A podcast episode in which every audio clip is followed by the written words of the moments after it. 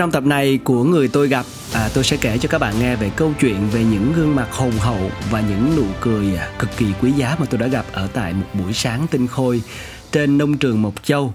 Những người à, nông dân trồng mận và trong vụ thu hoạch.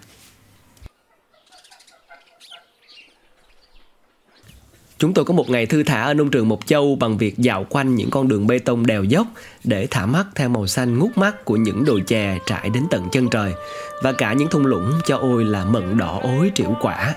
Mận vươn ra hai bên những con đường tiểu khu nhỏ bé bé, thò tay hái một quả, len lén nhìn trước nhìn sau xem có ai thấy không, nhưng rồi chợt nhận ra là ở đây mận nhiều đến mức quả chín có khi rụng kín gốc, nhà nào cũng trồng mận và khi chúng tôi đến đây cũng là mùa mận chín đang vào vụ thu hoạch.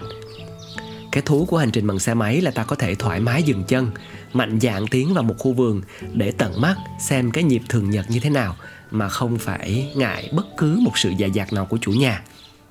Bác Huyền 56 tuổi đã lên nông trường mua những mảnh đất đầu tiên từ cách đây gần 20 năm và bắt đầu gắn bó với đất đai, canh tác, ruộng đồng và những mùa quả ngọt đầu tiên – làm chủ 3 hecta đất cho riêng mình, gia đình bắt đầu cặm cụi trồng sới và chăm sóc để mỗi năm có thể kiếm được cả tỷ bạc tiền trồng mận và vài trăm triệu tiền trồng sen canh những loại cây khác như dông riềng, bí, khoai sọ.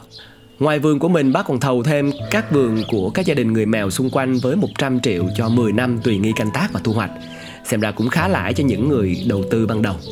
Bác khoe về những nhân công chăm chỉ đã gắn bó với bác từ những ngày đầu anh Thuần, 30 tuổi, Superman hái mận quê ở Tân Lập Hòa Bình, cứ mỗi đầu vụ mận tháng 5 là lại khăn gói quả mướp lên một châu để thu hoạch mận.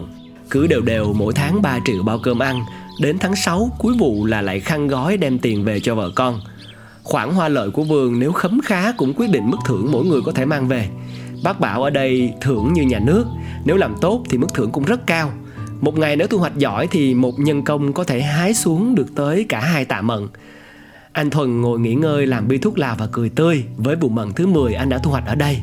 Anh chia sẻ chắc là năm nay sẽ được thưởng nhiều. Thưởng nhiều thì cả nhà Hòa Bình sẽ lại vui và những nhọc nhằn sẽ như vơi đi cả. Một ngày làm việc vào vụ vất vả từ 6 giờ sáng đến tận 5 giờ 30 phút chiều, nhưng những nụ cười lạc quan khiến ta thấy bản thân mình cũng yêu lao động và trân quý những giá trị mỗi ngày của hành trình.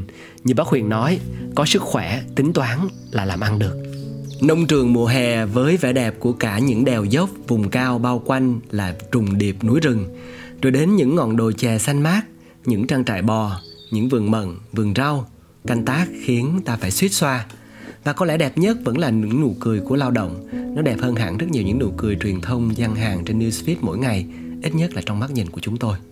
Đêm cuối cùng chia tay một châu, thịt nướng gác bếp, chén rượu mời của gia đình như ngon hơn, ngọt hơn bởi những nụ cười lạc quan hùng hậu mà chúng tôi đã gặp hôm nay ở giữa nông trường. Vừa rồi là câu chuyện về cô Huyền và những anh chị, những người tôi gặp trong một buổi sáng ở tại Mộc Châu, Sơn La. Hy vọng rằng các bạn cũng à, sẽ có được những cảm hứng từ những nụ cười hùng hậu này và hãy nhớ đón dõi theo những à, tập tiếp theo của podcast Người tôi gặp.